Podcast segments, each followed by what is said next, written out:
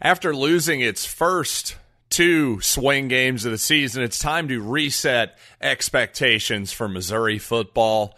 Plus, Eli Drinkwitz gives a candid explanation about his timeout strategy against Boston College and also possibly mishandling Mookie Cooper's injury. All this and more coming up right now on Locked On Mizzou. You are Locked On Mizzou, your daily podcast on the Missouri Tigers, part of the Locked On Podcast Network. Your team every day. Hail, you true sons and daughters. I'm John Miller, your Mizzou mafioso and the central scrutinizer of Missouri Tigers football and basketball. And thanks so much once again for making me your first listen of the day. And I have a recommendation for your second listen. It's Locked On Vols with Eric Kane. If you want to hear all the ins and outs of Missouri's opponent this week. Once again, checked out check out Locked On Vols wherever you find podcasts for free and on YouTube. But also, I'm going to be chatting with Eric Kane myself tomorrow on this program in a special crossover episode of Locked On Mizzou. So look forward to that. So in the preseason, I had long felt that Missouri needed to at least split its games against Kentucky and Boston College in order to get to seven or eight wins, more than likely. So, since Missouri has now dropped both of those games, each by a touchdown, well, what is a realistic finish for Missouri? Well, quite frankly, I think if you're the Tigers, at this point, you got to hope for six and six in a bowl victory. I think that is the goal. Actually, I should say, obviously, you're hoping for a bowl victory, but really a bowl appearance. You just want to make one, get to six and six. That's the goal for the regular season. But really, how realistic is that at this point? Now, while Missouri's dropped its first two swing games, two swing games still very much alive. Of course, this Saturday against Tennessee later on against South Carolina as well. By the way, the Gamecocks have probably looked a little bit better than we've expected so far this year. And also Arkansas, much better, I think, than Missouri fans expected coming into this year. So certainly traveling down to Fayetteville now looking like a likely loss for Missouri at this point. So the only likely wins really on the schedule North Texas and Vanderbilt. That would get Missouri to four wins. Other than that, not a lot of obvious victories left. Frankly, although Missouri currently a three point favorite at betonline.ag against Tennessee, I don't know that I'm going to be picking the Tigers this week. We'll just have to see. We're going to get to my official pick on Friday. But considering how enormous and talented Tennessee's offensive line still is, well, hey, remember how they manhandled the Tigers last year in Knoxville? After you've, what you've seen the past month from the Tiger run defense, how can you not expect that to be the same result? But you know what? Again, I digress. I think really the only other game that looks like it might be a little bit easier for the Tigers than maybe we expected is the Texas A&M game, of course. Now A&M still with a ton of talent. Their offense though, without their starting quarterback just not clicking on all cylinders to say the least. So maybe the Tigers can pull off an upset on October 16th against the Aggies, but I'm telling you with the way this run defense looks so far, I don't know that there's anybody you can feel confident about Missouri stopping outside of Vanderbilt at this point. Now, for as porous and disappointing as the Missouri defense, in particular the Missouri run defense, has been so far, I thought Eli Drinkwitz was very savvy in his press conference this week being very careful not to divide the team and not to specifically blame the defense for the team's problems. And a lot of it was, of course, self ownership on Drinkwitz's part. He's saying, hey, I got to get better as a coach. I got to get the team more organized, all that stuff. And again, very much emphasizing that he doesn't want to blame the defense whatsoever. That's just smart. And the honest truth is the offense has been much better than the defense so far. But regardless of that, you don't want to create a divide in the locker room. So a smart play by Eli there for sure. And also, when asked about Trajan Jeffcoat, the Missouri defensive player, probably with the highest expectations coming into this season, well, at least statistically, Jeffcoat hasn't lived up to that so far not a lot of sacks, and maybe, at least for me, more concerning even is just the lack of pressures by Jeffcoat. Not not involved a lot in the run, running game so far either, but you know, Drinkwitz again staying very confident with his player, saying all the right things about Jeffcoat, But you know, there there was a moment in a key drive I noticed basically the whole drive Jeffcoat was not in against Boston College. So maybe at times actions speak louder than words. Now, don't get me wrong, I'm sure he'll play the majority of snaps at defensive end this coming week against Tennessee, but at this point, we're now four weeks into the season. Not totally sure what's going on there, if he's just getting so much attention from the opposition. But at this point, you have to say Jeff Jeffcoat's production has been a real disappointment. Now, if you've joined me earlier in the week, you'll know that I was apoplectic that Eli Drinkwitz didn't use his final timeout at the end of the first half of the Boston College game. Well, Eli, much to his credit, was very honest about that decision, explained his his logic, his thinking about that decision, but you know what? I am still not satisfied with this. And I've got the breakdown of why Drinkwitz still absolutely made the wrong decision in my book. But you know what? First, I got to tell you, you'll make the right decision if you check out our friends at betonline.ag because they are the number one spot for all things college football, basketball, NFL, all the type of handicapping you can possibly imagine. Well, they've got you covered at betonline.ag. And I tell you what, just looking at the Missouri line right now, minus three. You know what? If you think Missouri's going to win that football game, I would either parlay that minus three or the minus 150 money line with the total and go over because if Missouri's going to win this game, I think they're going to have to score. So make it go over the 65 parlay that with either Missouri covering or winning the game outright. Get a little bit more juice. That would be my advice for this particular football game. But you know what? Regardless of what game you're into, go to betonline.ag, use the promo code locked on, and when you do, you'll get a 100% welcome bonus on your first deposit. Once again, promo code locked on for a 100% welcome bonus at Bet Online, your online sportsbook experts.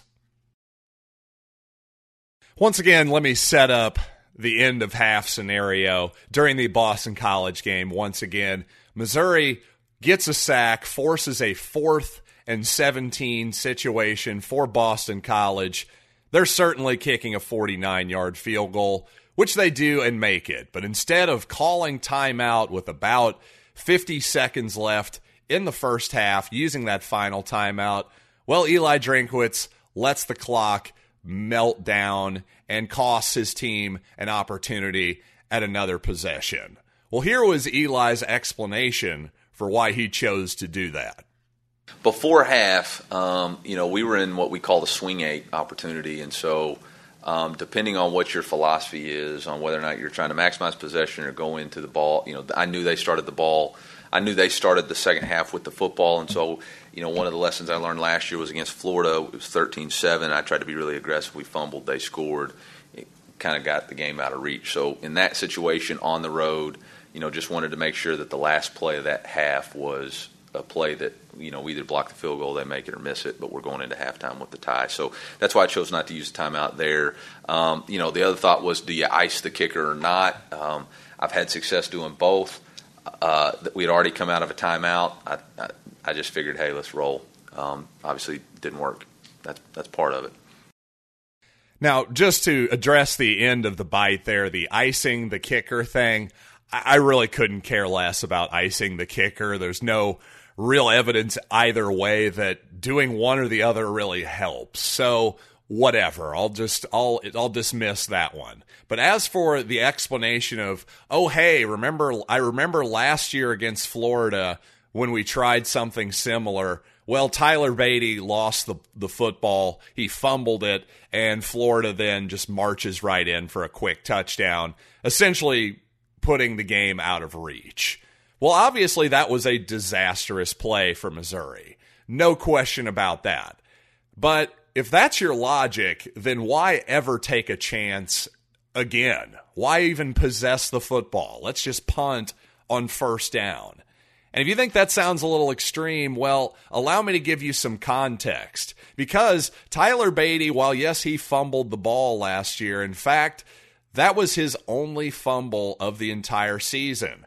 And so far in the 2021 campaign, Tyler has not fumbled at all. This is according to ESPN's data. And in his career, in 405 total touches, that's rushing and receiving, Tyler Badie has three fumbles. So that's less than 1% of the time Tyler Badie touches the football, he fumbles.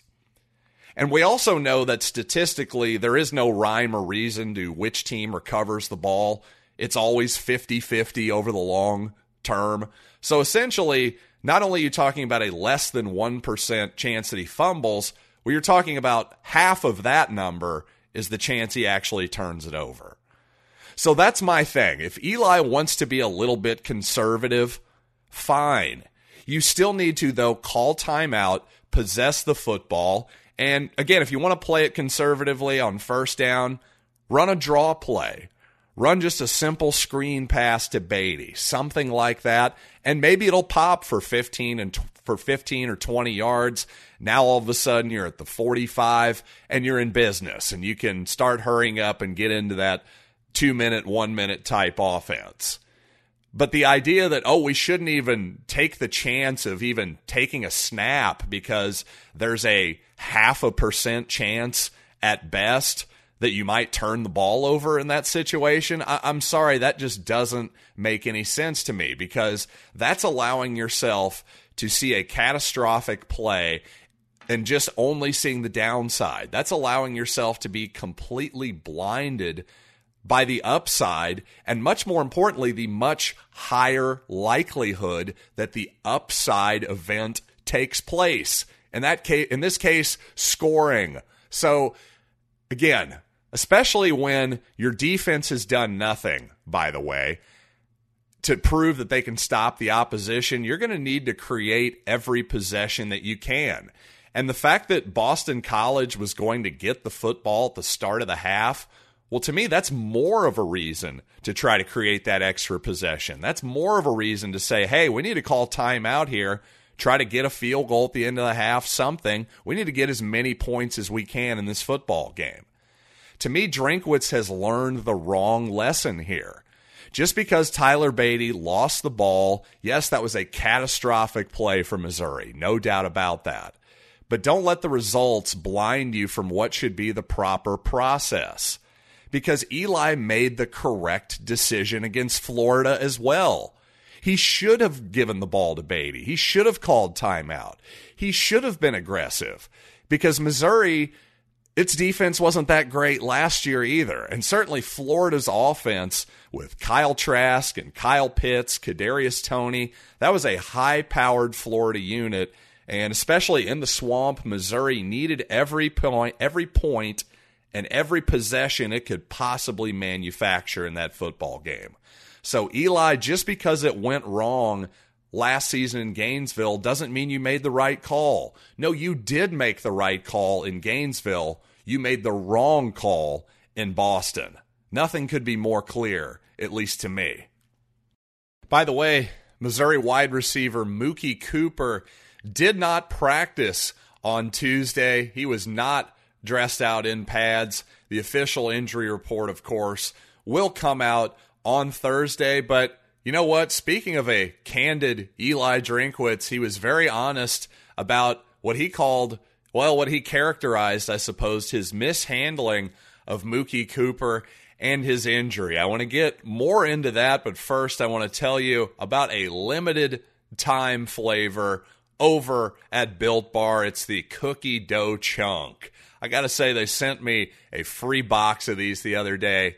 I'm a fan. I might have a new I might have a new leader in the clubhouse. So for this limited time, you got to check out Cookie Dough Chunk over at builtbar.com, the makers of the best protein bars ever conceived by any sentient being in this universe or any other. I can promise you that. And there really is something for everyone. If you're not into the cookie dough chunk, check out everything they've got get a mixed box where you'll get two of each of their delicious nine original flavors. So go to builtbar.com right now, use the promo code LOCKED15 and you'll get 15% off your first order. Once again, promo code LOCKED15 for 15% off at builtbar.com.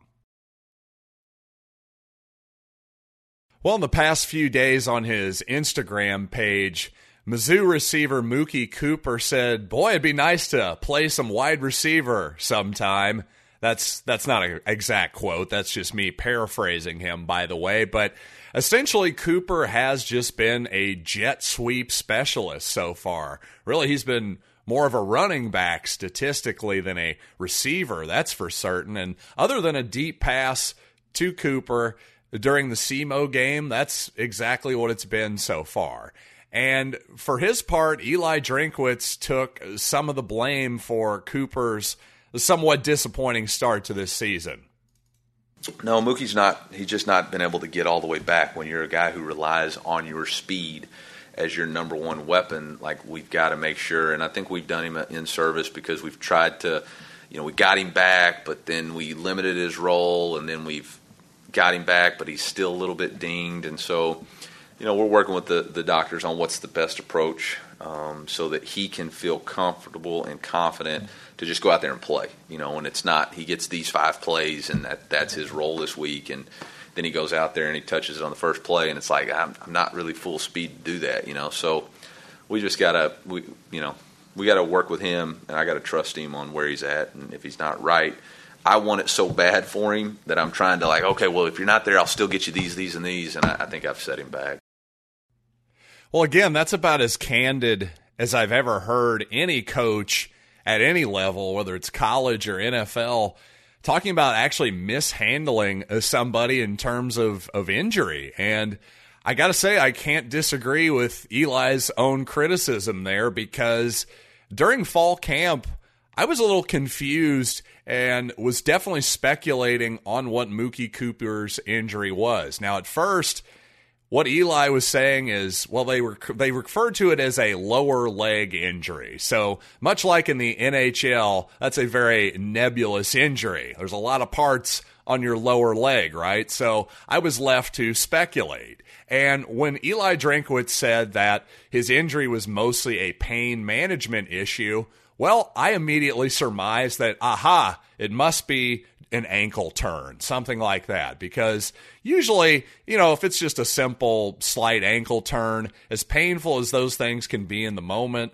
after a few days, yeah, especially to just get back on the field, tape it up, sometimes that really can be a pain tolerance issue. And yeah, not something you're necessarily worried, overly worried about tweaking and something that will pop up and be a long term injury. Now, on the other hand, if it's a soft tissue injury, something like a hamstring, like you fantasy players, if you have Christian McCaffrey, the number one overall player, well, you know, he just went out with a hamstring and he could be gone from anywhere from three to eight weeks. And that's certainly not a pain management issue. He just needs to rest and let that thing heal on its own time. You can't rush it. And you know what? Similar to what Mookie Cooper's dealing with, if it's a foot injury, from my experience, from what I know about following injuries, from following the NFL and college very closely over the last two, three decades, foot injuries aren't something you want to mess with either. It's not a pain tolerance issue. No matter what it is, if it's some type of ligament issue, if it's a Lisfranc type deal, if there's some type of stress fracture, well, none of those issues have anything to do with pain tolerance. That's simply an issue of time. You have to let the injury heal. There is no pushing that process forward other than, you know, your basic obviously there's new age techniques whether it's you know, there's various types of different techniques now that weren't available to athletes many years ago that can speed up that process for sure. But at a certain point, again, it's not about pain tolerance. So if they were truly just throwing him out there saying, hey, suck it up, maybe you can just run a few plays. And as Eli sort of alluded to, it just didn't look like he was 100% on any of those jet type plays. Well, yeah, I really think Eli did do Mookie Cooper a disservice. And hopefully, long term, he'll be fine. And if they need to sit him out for a couple weeks to get him right for the back half of the season, well, that's exactly what they should do. And to me, the big takeaway here is let's learn from this. Let's be a little bit smarter, especially with these lower leg injuries that, frankly, aren't, once again, a pain tolerance issue. That's just a, hey, you got to get healthy issue. You just got to take your time and let it heal because if you don't, then you can take what could be a three to six week injury, something like that, and spread it into something that lingers for the entire season and possibly beyond. That's obviously the last thing that you want. So be a little bit, you don't want to be penny wise and pound foolish. And I think maybe that's what Missouri did in this situation. But you know what? One final recommendation, one that is definitely not foolish. Check out Locked On Bets. Make it your second listen of the day, hosted by your boy Q, handicapping expert Lee Sterling. Their daily picks, blowout specials, wrong team favored picks, Lee's lock of the day. Man, they've been killing it on all of them. So follow Locked On Bets wherever you get your podcasts for free. Brought to you by Bet Online dot ag. So once again, thanks for making me your first listen, and hopefully I'll be your first listen once again tomorrow when we talk to Eric Kane of Locked On Vols. So until then, I am John Miller, and this has been Locked on Mizzou.